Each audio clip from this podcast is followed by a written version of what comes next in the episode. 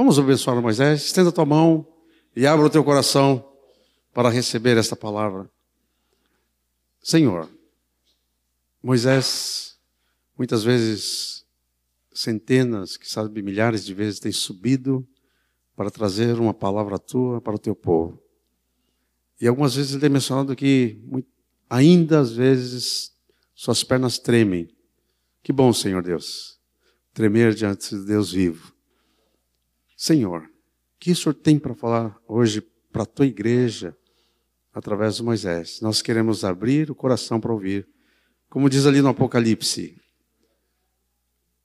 aquele que ouve, tem ouvidos, ouça o que o Espírito Santo está dizendo à igreja. Amém. Antes de ler a palavra, é, no texto que o Senhor mandou para hoje, quero fazer anúncio. O, prime... o primeiro é com relação à reunião de sexta-feira. Eu queria pedir à igreja é, é, essa reunião do encontrão Kim é muito importante. Muito importante. A igreja lembre de orar, não não apenas numa ocasião assim coletiva, às vezes nós só oramos quando estamos juntos e esquecemos as coisas que o Senhor vai fazendo durante a semana, os encontros de oração, os encontros dos discipuladores com seus discípulos, temos um plano de oração de 24 horas. Mas não esqueçam, amados, amados, especialmente dessa reunião com os adolescentes na sexta-feira. O que, que os irmãos dizem? Tá bom. Agora, esse é um anúncio também importante, é dos 27 mais. Eu já fiz 27 há 257 anos atrás. Almoço de confraternização dos 27 mais, na chácara Figueira Frutífera, lá em Viamão, a nossa chácara, no domingo, dia 12 de dezembro deste ano, 2010. O horário da reunião dos 27 mais lá para o almoço também, às 10 horas da manhã. E há um valor, naturalmente, a ser cobrado de 15 reais para quem participar. E aqueles que vão trazer convidados, 27 mais para assistirem, vão pagar para os seus convidados. Isso não foi dito, eu que estou acrescentando. Né? Amém, amados. Eu quero dizer que Ismael fez referência a uma coisa que é verdadeira. É, quando eu tenho que entregar uma palavra, eu eu oro e tremo. Sempre. Comecei a pregar o Evangelho empurrado por Deus. Foi empurrado mesmo, literalmente. Se eu contasse para os irmãos, mas eu não, não vou tomar o tempo para isso. É, eu, eu tinha muitas e muitas dificuldades, ainda tenho.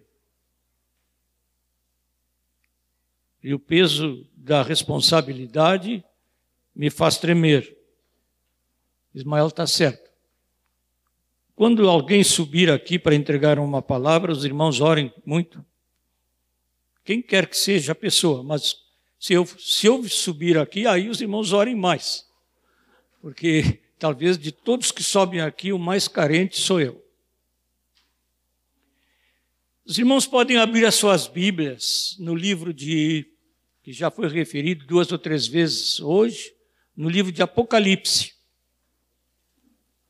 Não adianta procurar no início, é o último livro da Bíblia. capítulo 11, versículo 15 em diante. Na minha Bíblia tem um título em negrito que diz a sétima trombeta.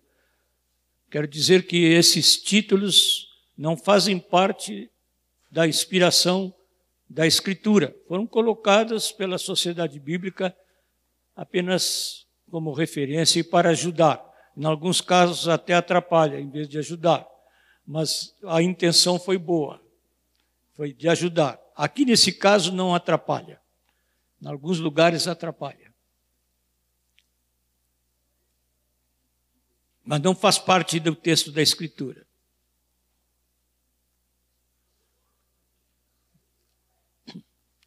Eu estou com, com grande dor por causa das crianças, que elas tiveram que ficar aqui e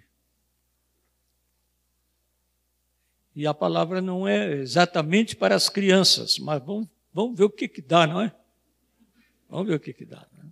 Vocês fiquem orando aí, porque pode ser que o Senhor queira dizer alguma coisa para vocês, especificamente para vocês, as crianças. Vamos ver.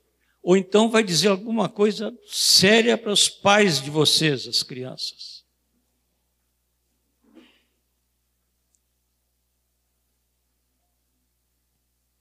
Então vamos ler. O sétimo anjo tocou a trombeta e houve no céu grandes vozes dizendo: O reino do mundo se tornou de nosso Senhor e do seu Cristo, e ele reinará pelos séculos dos séculos. E os vinte e quatro anciãos que se encontram sentados no seu trono diante de Deus, prostraram-se sob o seu rosto e adoraram a Deus, dizendo: Graças te damos, Senhor Deus Todo-Poderoso, que és e que eras, porque assumiste o teu grande poder e passaste a reinar. Na verdade, as nações se enfureceram Chegou, porém, a tua ira e o tempo determinado para serem julgados os mortos, para se dar o galardão aos teus servos, os profetas, aos santos e aos que temem o teu nome, tanto aos pequenos como aos grandes, e para destruires os que destroem a terra. Abriu-se então o santuário de Deus, que se acha no céu foi vista a arca da aliança no seu santuário, e sobrevieram relâmpagos, vozes, trovões, terremoto e grande saraiva.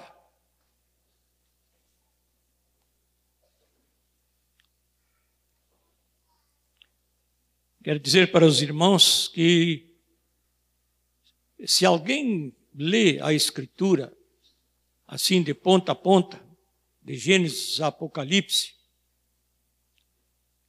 Mas, se alguém lê com sensatez, só por isso teria que ser, só por ser sensato, lendo a Bíblia, teria que se converter.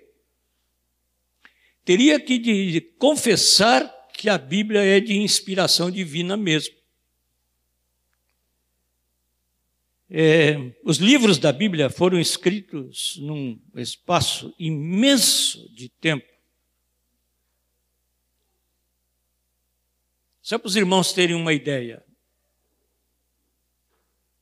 Quando Moisés saiu com o povo de Israel do Egito, foi há 1200 anos antes de Cristo. E nós temos os cinco primeiros livros da Bíblia que são atribuídos à autoria dele, de Moisés, o libertador que tirou o povo do Egito. E nós, apesar disso, de ser tão tão antigos os livros de autoria de Moisés, com muitas interpolações de, de outros homens de Deus, que Deus usou, mas de autoria de Moisés, identificamos como alguns temas reaparecem na Bíblia, apesar da diversidade dos autores, de uma maneira tão coerente como são uns textos tão identificados com os outros. Por isso eu disse que basta a leitura sensata dos livros da Bíblia para mostrar a inspiração das Escrituras. E com isto, poder chamar a Bíblia de palavra de Deus. Basta isso. Eu quero fazer referência hoje, no início desta palavra, a uma coisa que está aí no versículo 19. Os irmãos podem olhar aí de novo nas suas Bíblias. Abriu-se então o santuário de Deus que se acha no céu, e foi vista a arca da aliança no seu santuário.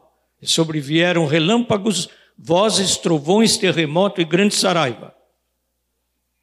Eu quero falar um pouco para os amados sobre esta arca da aliança que aparece no céu.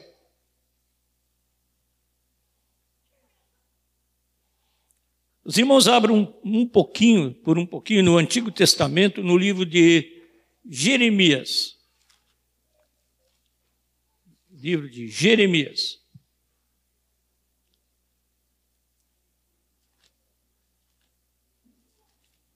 bem no início do livro de Jeremias, no capítulo 3, o versículo 16. É, Deus, o profeta está falando aqui, nem sempre o profeta está antecipando acontecimentos. A gente, é, assim, sempre pensa que o profeta é alguém que antecipa acontecimentos, mas proferir a palavra de Deus não significa isso. Significa falar em nome de Deus. Esse é o profeta. O que fala em nome de Deus.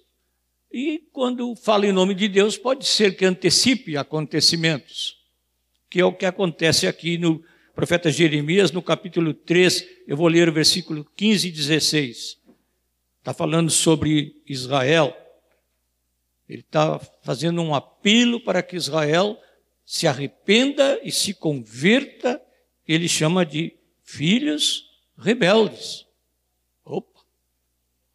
Convertei-vos, ó filhos rebeldes, diz o Senhor, porque eu sou o vosso esposo. Versículo 14. E vos tomarei um de cada cidade e dois de cada família, e vos levarei a Sião Dar-vos-ei pastores segundo o meu coração, que vos apacentem com conhecimento e com inteligência. Sucederá que quando vos multiplicardes e vos tornardes fecundos na terra, então, diz o Senhor, nunca mais se exclamará a arca da aliança do Senhor. Uma coisa que eles gostavam de fazer, a arca da aliança ficava escondida no Santo dos Santos, mas era o centro da fé israelita. E diz assim, então, vou repetir: nunca mais se exclamará a arca da aliança do Senhor, ela não lhes virá à mente, não se lembrarão dela, nem dela sentirão falta, e não se fará outra. Muito interessante. Vocês sabem, amados, que quando Nabucodonosor veio e conquistou Jerusalém, levou cativo o povo, destruiu o templo, destruiu até as muralhas que depois precisaram ser reedificadas. Ele acabou com tudo que havia no templo, levou os vasos de ouro, tudo que era precioso que havia as forças de Nabucodonosor levaram para a Babilônia. E nunca mais se falou da Arca da Aliança. Nunca mais. A Arca da Aliança sumiu. E nunca mais se falou. A arca é do quê? Repitam, a arca é do quê? Do que, que é a arca, irmãos, lá do fundo? Da aliança. Aliança, o que significa isso? Aliança. Um trato, um pacto que Deus fez. E essa arca era o sinal de uma aliança que Deus fez com seu povo.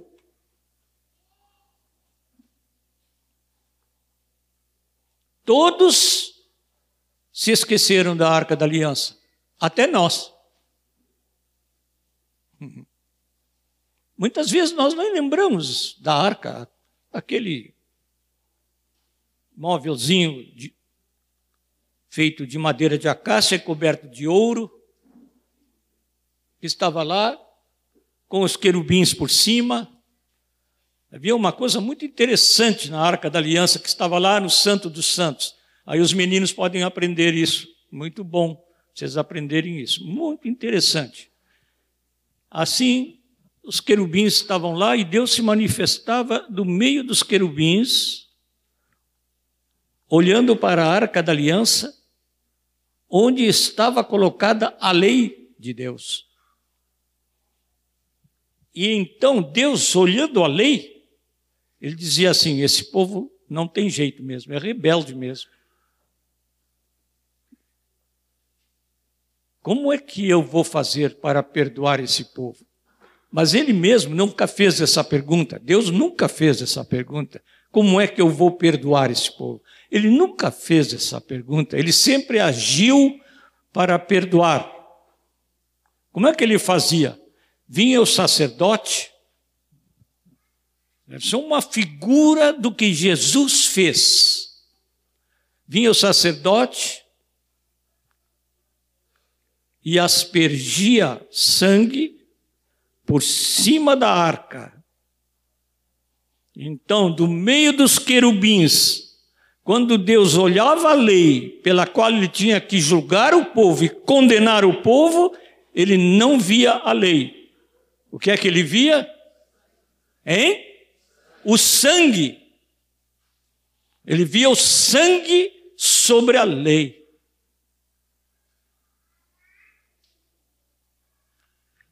É muito interessante. Abro no Evangelho de Lucas, no capítulo 22.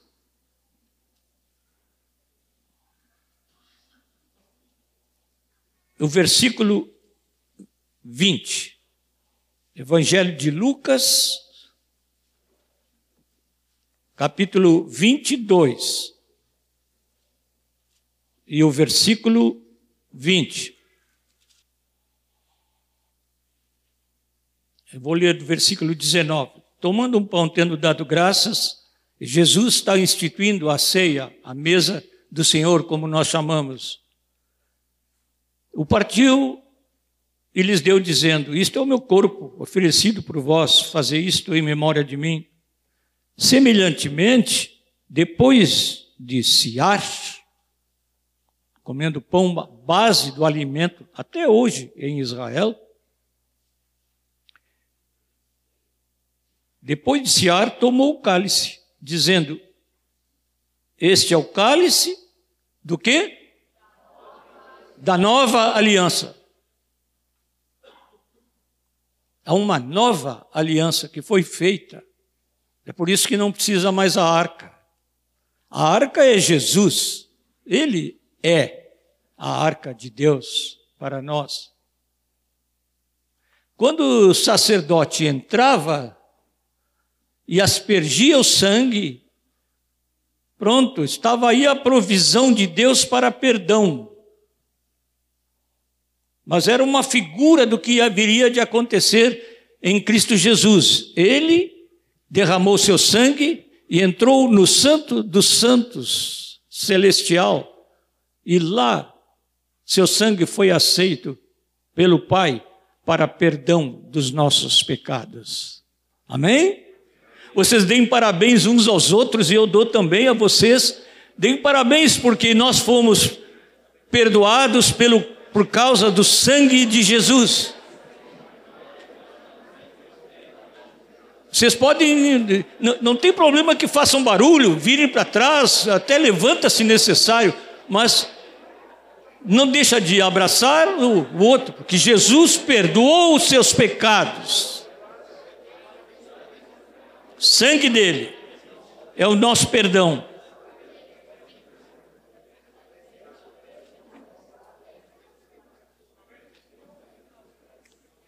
Agora, meus amados, já que vocês conseguiram se acalmar tão depressa, eu vou continuar. É...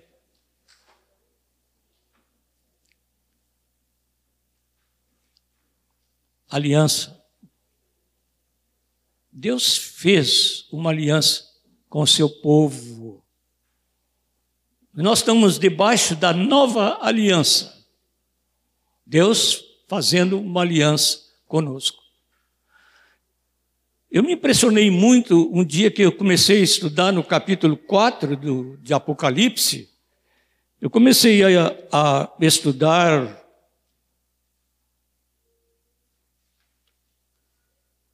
numa visão que João teve de Jesus glorificado.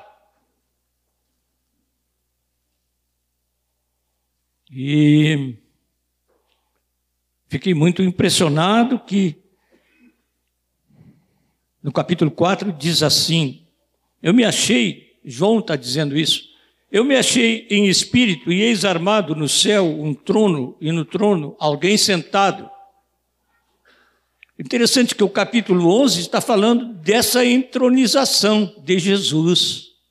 Ele que está, está agora sentado no trono. Ele é semelhante no. Nos, desculpem. Vamos ler desde o primeiro versículo, para dar sentido. Depois dessas coisas olhei e eis não somente uma porta aberta no céu, como também a primeira voz que ouvi, como de trombeta, ao falar comigo, dizendo: Sobe para aqui, te mostrarei o que deve acontecer depois destas coisas. E imediatamente eu me achei em espírito e eis armado no céu um trono e no trono alguém sentado. E esse que se acha sentado é semelhante no aspecto à pedra de jaspe e de sardônio. E ao redor do trono há um arco-íris, semelhante no aspecto à esmeralda. O que, que o arco-íris lembra? Hein? Aliança. Quando terminou o dilúvio, apareceu no céu o arco-íris, esse fenômeno tão bonito da natureza, o arco-íris. E vocês, meninos, gostam de ver o arco-íris? É, é bonito, não é? Pois apareceu o arco-íris e Deus disse: esse, toda vez que eu me indignar, como me indignei com essa geração que pereceu no dilúvio, e eu vir o arco no céu, eu vou me lembrar que eu estou fazendo uma aliança com vocês, eu não vou mandar mais dilúvio. Quando Deus faz uma aliança, ele cumpre. Nunca mais veio dilúvio. Nem virá.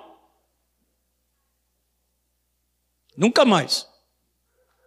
Às vezes há enchentes locais que apavoram as pessoas, mas dilúvio mesmo não veio mais. Nunca mais vai haver. Mas é interessante. Eu fiquei muito impressionado com a, com a semelhança de Jesus. É semelhante no aspecto à pedra de jaspe e de sardônio. Eu quero dizer para vocês que quando o sacerdote entrava no Santo dos Santos para aspergir sangue sobre a arca da aliança, ele levava no peito um, um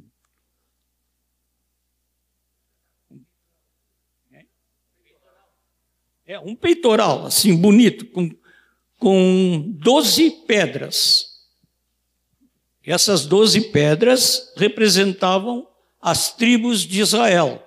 O sacerdote estava entrando no Santo dos Santos, dizendo, o sumo sacerdote, que Jesus não é um sacerdote qualquer, é o sumo sacerdote que aquele sumo sacerdote representava. E ele entrava ali assim, levando os nomes das tribos sobre os seus ombros, carregando sobre os seus ombros. O bom pastor das ovelhas leva as ovelhas nos seus ombros. Jesus fez isso por nós, fez isso pelas tribos de Israel e fez por nós. E o sumo sacerdote levava as pedras que representavam cada pedra e cada cor uma tribo. E é interessante que a primeira aparência de Jesus no trono não é o da primeira tribo, é o da última. É muito interessante. A pedra de jaspe é uma pedra reluzente, uma pedra transparente, que era da última tribo, a tribo de Benjamim. E a pedra de sardônio era uma pedra vermelha, que era da, primeira, da tribo de Ruben, o primeiro filho de Jacó, primeiro das doze tribos, o primeiro que nasceu da descendência de Jacó. E é interessante que as duas palavras eu procurei acentuar ao dizer o nome das tribos, mas talvez vocês não tenham apanhado. Tribos, as tribos se chamam Benjamim e Ruben. O que é que há comum? Bem. Mas não quer dizer nesse bem, contrário de mal, não. Ben em hebraico quer dizer filho. Então, da tribo de Ruben, ele é o primeiro, tem esse nome, que quer dizer finalmente o filho. Até que enfim chegou o filho. Estava esperando um filho, Jacó. Finalmente agora tem um filho. E Benjamim quer dizer o filho exaltado. É muito interessante. Uma vez, o Pôncio Pilatos apresentou Jesus e diz assim: Eis o homem. Ele podia ter dito: Eis o filho, finalmente o filho. Até que um dia veio o filho, mas ele não sabia disso. Mas nós podemos dizer, vamos dizer junto: finalmente o filho veio. Finalmente o filho veio. E o seu nome é Jesus. Amém. Finalmente veio o filho. Só que é interessante que João não vê primeiro o vermelho e depois o branco, ele vê primeiro o transparente, o translúcido, o jaspe, porque ele está vendo depois da ressurreição. O filho já não é mais tingido de sangue, ele agora é translúcido, ele é transparente, ele é como a pedra de jaspe. Aleluia! Ah, vamos aplaudir a Jesus.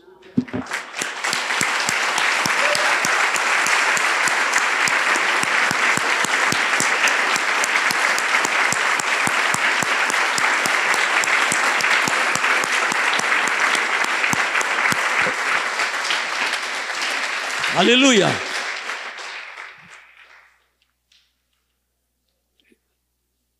Jesus é a afirmação da fidelidade de Deus em sua aliança. Deus é fiel. Vamos dizer juntos? Deus é fiel. E nós?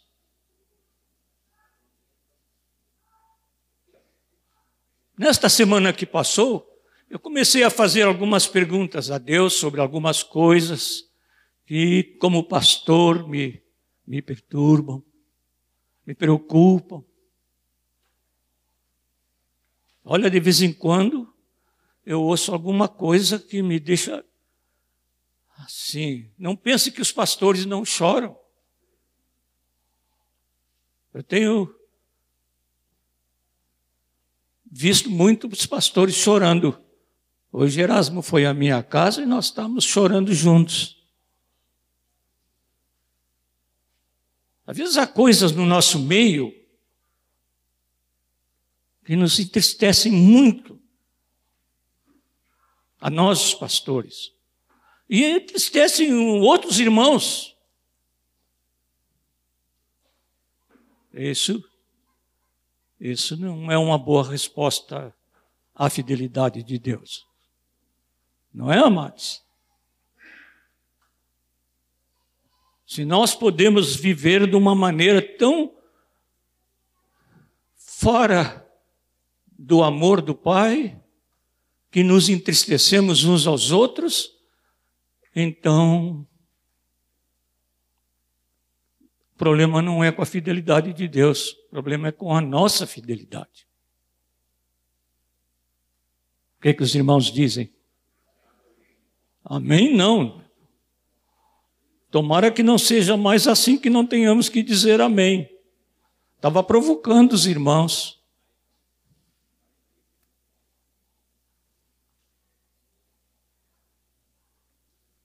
Eu quero dizer para os amados que esse versículo que destaquei no capítulo 11 fala uma coisa perturbadora. Não sei que houve com a arca, aquela arca material feita de madeira de acácia e coberta de ouro? Eu não sei. Se Deus a arrebatou, ele pode fazer qualquer coisa, né? Assim como ele muda o corpo, mudou o corpo de Jesus e deu um corpo transfigurado para ele, e vai fazer assim com todos aqueles que o acompanham, aqueles que são de Jesus, nós vamos ter o nosso corpo transformado, aleluia, a semelhança do corpo transformado de Jesus. Aleluia. Então Deus pode pegar a arca e mudar a, o ouro terrestre em ouro celestial. Eu sei que a arca apareceu no céu, porque a palavra de Deus inspirada diz que apareceu. Abriu-se então o santuário de Deus que se acha no céu e foi vista a arca da aliança no seu santuário. Deus continuando sempre fiel. Depois que está tudo sendo realizado, Deus está afirmando a sua fidelidade para conosco. E nós? Mas olhem só, vou ler o versículo de novo. Abriu-se o santuário do Deus que se acha no céu, e foi vista a arca da aliança no seu santuário, e sobrevieram. O que que sobrevieram? Relâmpagos, vozes, trovões, terremoto e grande saraiva. Ué, como é isso?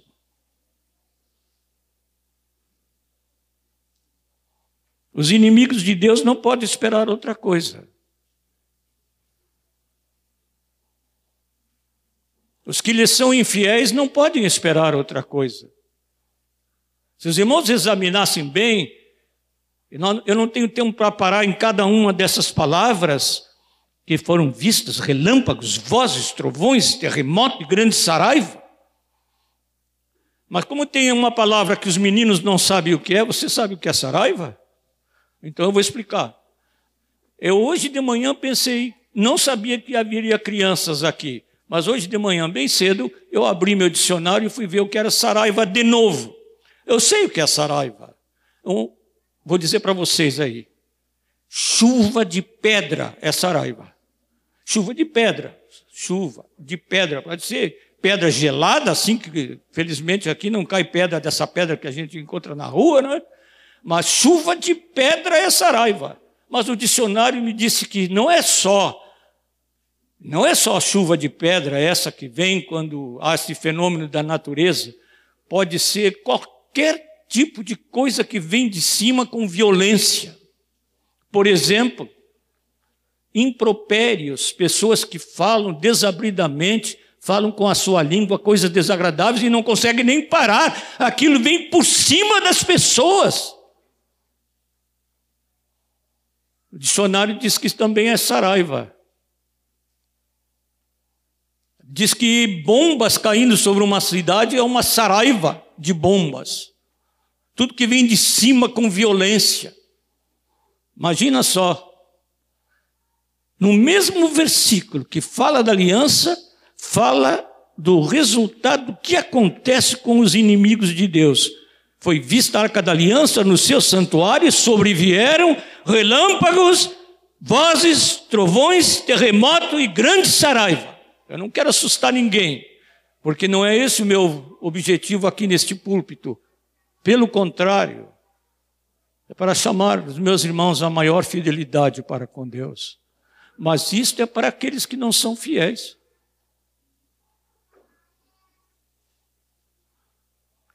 Sabe que hoje estava ainda pensando nisso que Deus me deu para falar aos meus irmãos. Eu não, não brinco com a palavra de Deus. Deus me deu isso. Eu estava pensando hoje quando estávamos cantando, e nós cantamos num dos cânticos, nós cantamos uma coisa assim: somos santificados. Vocês se lembram disso? Hein? Lembram? É o nosso problema é que às vezes nós cantamos, mas não, nem sabemos o que cantamos, às vezes, né? Esse é um problema sério. Estamos adorando o Senhor e cantando o que não sabemos. Mas Deus é tão bondoso que ainda aceita a nossa adoração. Assim mesmo quando nós não sabemos bem o que nós estamos cantando. Mas nós estamos cantando hoje, somos santificados.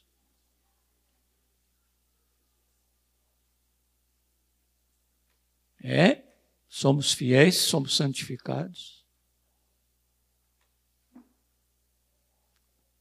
Eu não estou querendo dizer assim, eu estou sabendo que não são, vocês não são fiéis. Eu não estou dizendo isso nem de longe e nem de perto. Estou falando se os nossos negócios são de pessoas fiéis para com Deus. Se a nossa língua é usada por pessoas que são fiéis para com o Senhor. Se as nossas relações na família, marido e mulher, são relações de pessoas fiéis.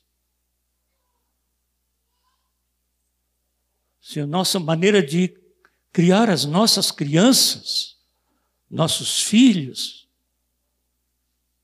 são de pessoas que são fiéis para com Deus. Eu ando muito preocupado de como as crianças recebem coisas. Eu penso nos meus netos. Tenho dez netos, alguns já não são mais crianças. Mas é um negócio sério. As crianças parece que perderam a simplicidade por causa dos seus pais.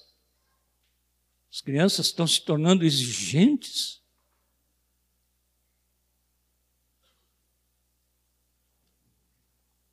Não se contentam com o pouco, nem com o frugal.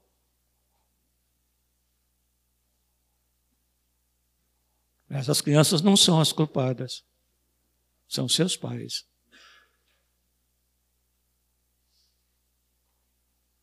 Somos fiéis no uso do dinheiro?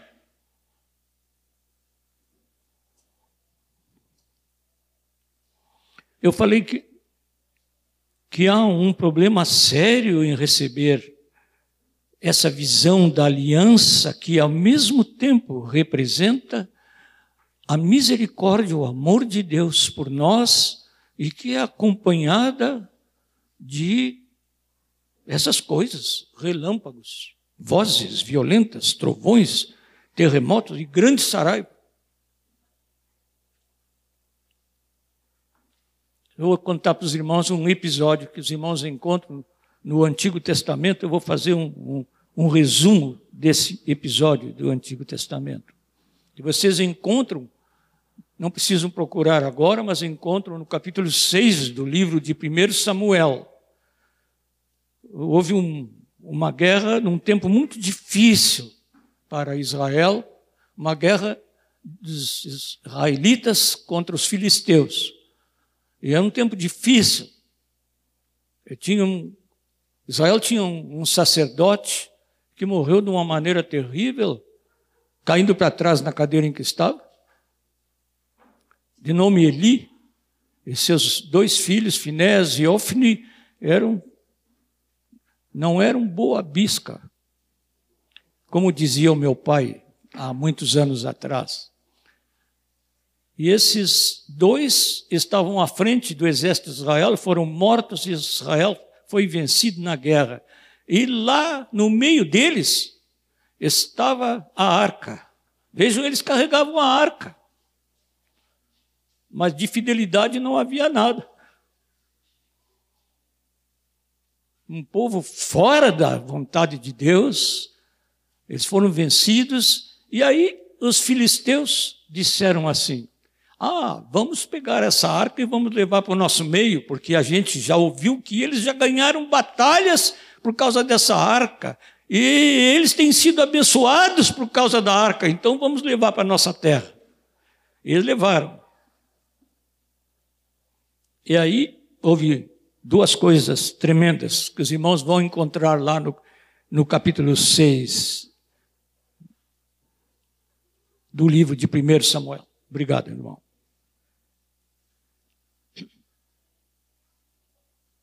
vieram duas coisas tremendas: tumores sobre o povo e ratos.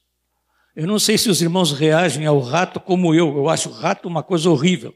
Eu não tenho medo de rato, mas a vontade que eu tenho quando aparece um rato é de chutar o rato.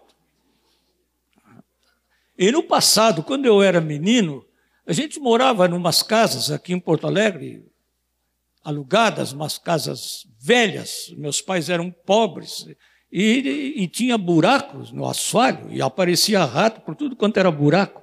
Eu tinha um pavor de rato.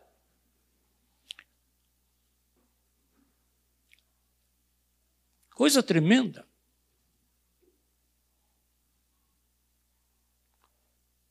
E tem um versículo aí nesse capítulo que diz que os ratos e os tumores é a mesma coisa. Porque os seus ratos, assim dizia na velha tradução da minha Bíblia, que eu ganhei quando menino, os seus ratos e os seus tumores são a mesma coisa. Mas que coisa! Cheios de tumores. Hoje parece que tem, tem rato por aí. Não tem rato assim como tinha, mas tem muito tumor. Tem muito tumor. Ah, tem.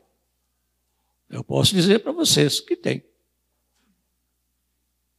Hoje, Erasmo estava lá orando comigo e conversamos bastante. Ele disse que um moço, apareceu um vírus num moço, que a cura para esse vírus, uma coisa estranha que tem acontecido ultimamente, aparecer esse tipo novo de vírus, os medicamentos caríssimos. Ele diz que o remédio custava 75 mil, mil reais, 75 mil reais. E um médico aqui do nosso meio, o John, Jonathan, hein? Jonathan. Jonathan foi que atendeu o rapaz e disse, quando ele soube o que vírus era, ele disse, vamos para o hospital logo. Levou para o hospital Moinhos de Vento, disse, agora vamos para lá. Você vai para lá e eu vou para lá. Isso é muito sério. Aí, quando examinaram, os médicos disseram: esse rapaz vai morrer. Então, os médicos fizeram uma coisa muito bonita. Esse rapaz não vai ter dinheiro para comprar um medicamento. 75 mil reais. Os médicos fizeram uma coisa interessante. Eles resolveram se cotizar entre eles para pagar a despesa. A gente às vezes usa mal a língua e fala mal dos médicos, mas eles fizeram isso por, por esse moço que o Jonathan encaminhou. E aí, como que eles levantaram, não cobriu? A Unimed se comoveu e disse: Nós pagamos o resto. Andam uns vírus por aí, uns ratos, que eu vou dizer para vocês. Imensos.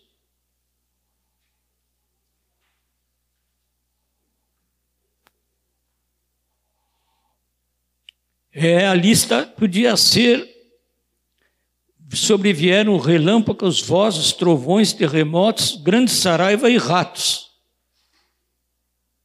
Tumores.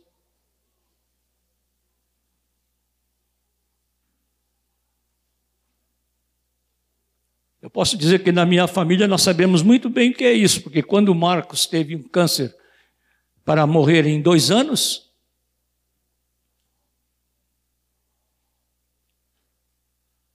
a Lígia estava calma e eu sofrendo. Deus estava tratando muito comigo naquele tempo. Isso há trinta e tantos anos atrás, o presbitério passou dias em jejum este irmão amado, Ismael, vou contar o teu segredo agora. Viu? Ismael e o irmão dele resolveram fazer sete dias de jejum pelo Marcos, lá na chácara do irmão Figueiró. E quebraram o jejum comendo uma, uma feijoada. Isso é uma loucura, mas, mas ele sobreviveu, está aqui. Né?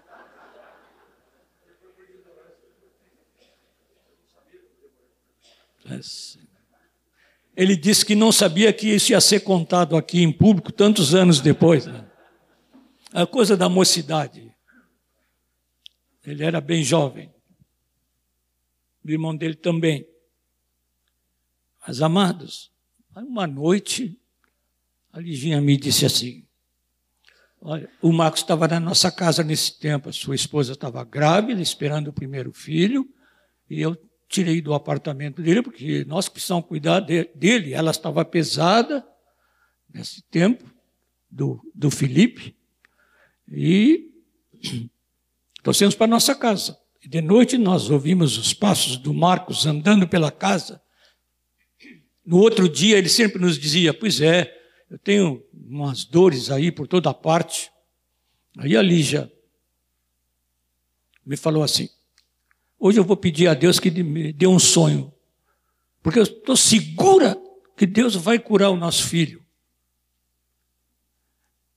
E eu disse: Eu não estou tão seguro assim, não. Mas eu vou pedir a Deus que me dê um sonho. Então peça e eu ajudo. Aí quando foi cedo de manhã, a Liginha me acordou bem cedo aí pelas cinco e meia, seis horas, e me disse: Olha, aconteceu uma coisa interessante. Eu disse: Tiveste o sonho? Disse, não, não sonhei nada, não. Mas agora, quando eu acordei, eu ouvi uma voz dizendo assim: Tudo é benigno, nada há mais de ratos. Olha, que estranho nada mais de ratos. Que é isso? Acho que tu te enganaste. É rastos da doença. Eu querendo usar minha, minha cabeça. Aí ela pensou um pouquinho e me disse: Não, não, não foi rastos, não. Se fosse rastos, eu não estava achando estranho. Foi rato mesmo que ele disse. Tudo é benigno, nada há mais de ratos. À noite, Erasmo estava dirigindo um estudo bíblico, é, para variar, sobre a oração, lá na General Câmara, no primeiro lugar de nossas reuniões. E aí, nós tínhamos a biblioteca juntos, Erasmo e eu tínhamos juntado os nossos livros. E aí eu me lembrei assim, eu vou dar uma olhadinha na chave bíblica, esse negócio de rato. Eu acho que não tem na Bíblia essa palavra, rato. Mas eu vou dar uma olhada. Abri a chave bíblica, fui lá, aí, 1 Samuel, capítulo 6, dizia assim. Os, já repeti, vou, vou salientar agora. Os seus tumores e os seus ratos são a mesma coisa. Nada há mais de ratos. Eu devo terminar essa palavra Mas eu queria perguntar: alguém aqui com ratos na sua vida?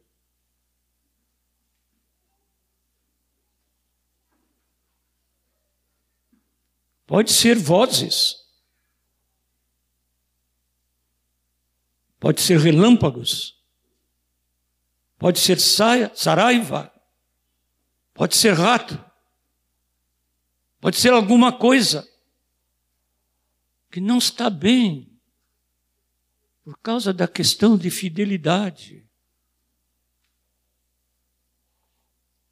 É interessante.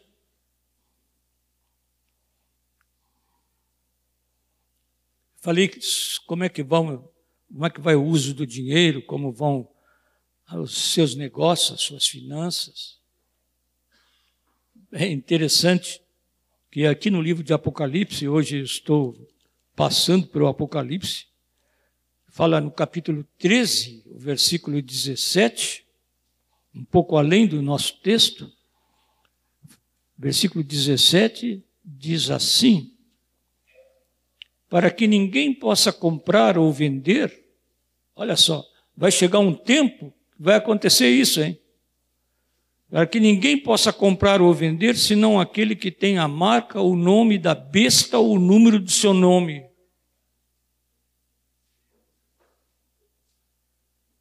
aquele que age só segundo a besta, Satanás, nem sabe que está agindo de acordo com Satanás.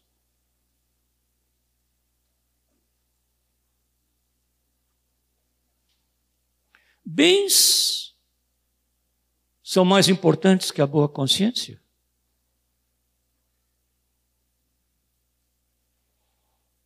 Vou ler mais um texto para os meus irmãos e o último. 1 João, Epístola de 1 João, um pouquinho para trás do Apocalipse, pouquinha coisa. 1 João, capítulo 3, versículo 1.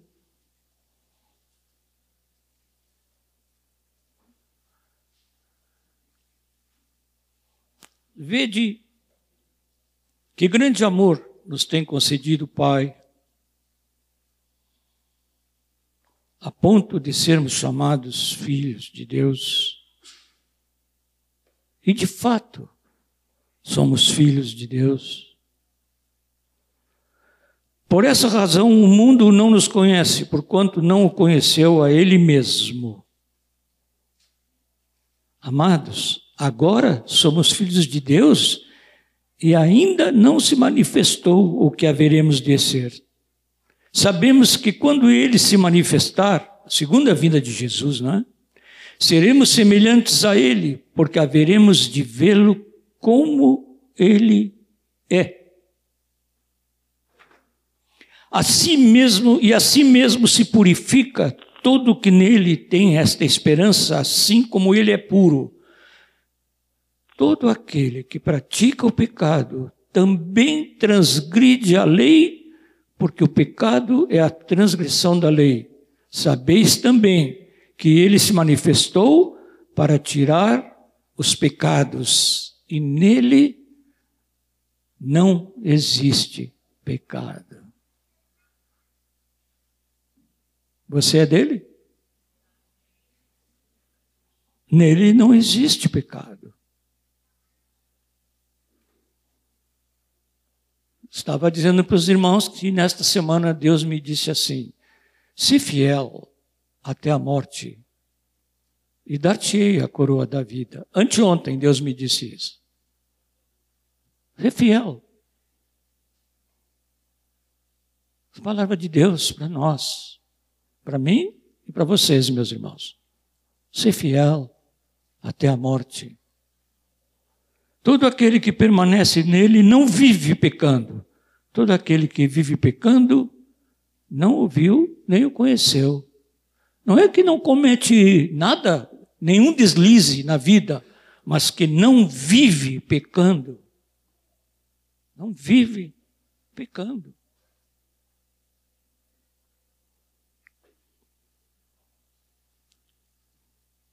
Eu sei que Deus falou com alguns de vocês. E eu estou orando para que tenha falado com todos, porque ele falou comigo muito forte.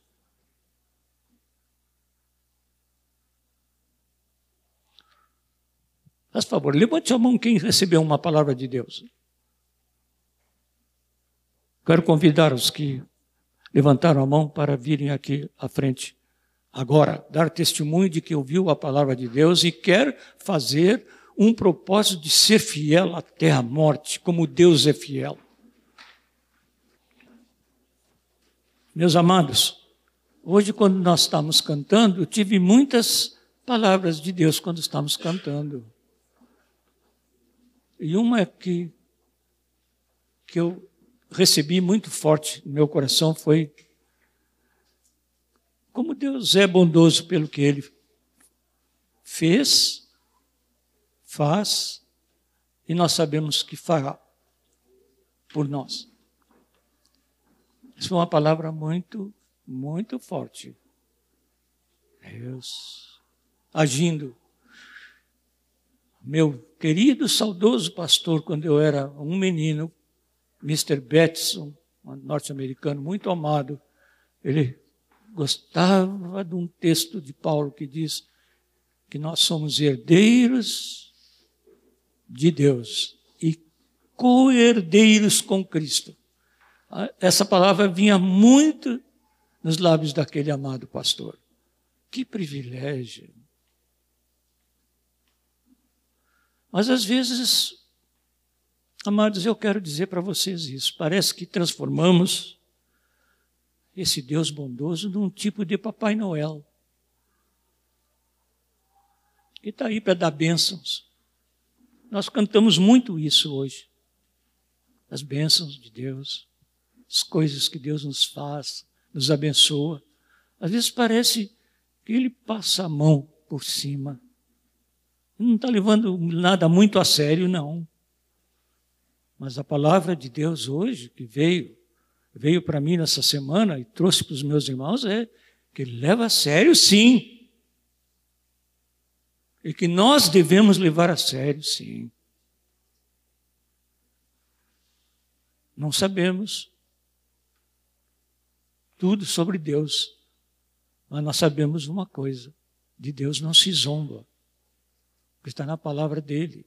Aquilo que um homem semear, isso mesmo ele ceifará.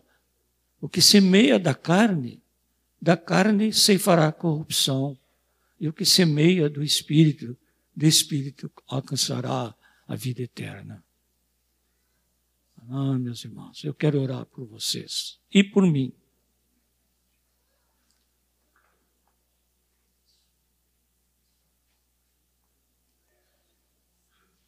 Senhor, abençoa meus irmãos não somente aqueles que vieram aqui à frente, mas os outros que não vieram também.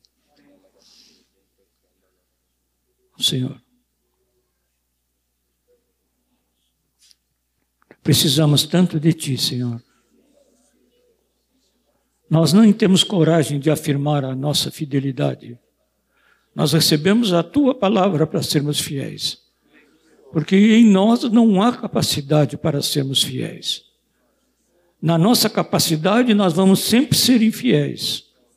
Mas na graça, poder, unção, direção do teu Espírito que vive em nós, nós nos animamos a dizer que vamos ser fiéis. Queremos ser fiéis para contigo, Senhor. Queremos responder sim as tuas santas expectativas para conosco. Assim como cantamos hoje, Senhor, que nós somos santificados, é isso mesmo, está acontecendo agora. Nós estamos deixando o teu Espírito operar em nós, porque nós cremos que Ele, teu Espírito, nos pode fazer santos, como nós não podemos ser por nós mesmos. Te damos graças, Senhor te louvamos por isto. Deus maravilhoso. Deus revelado no nosso amoroso Salvador e Senhor Jesus Cristo.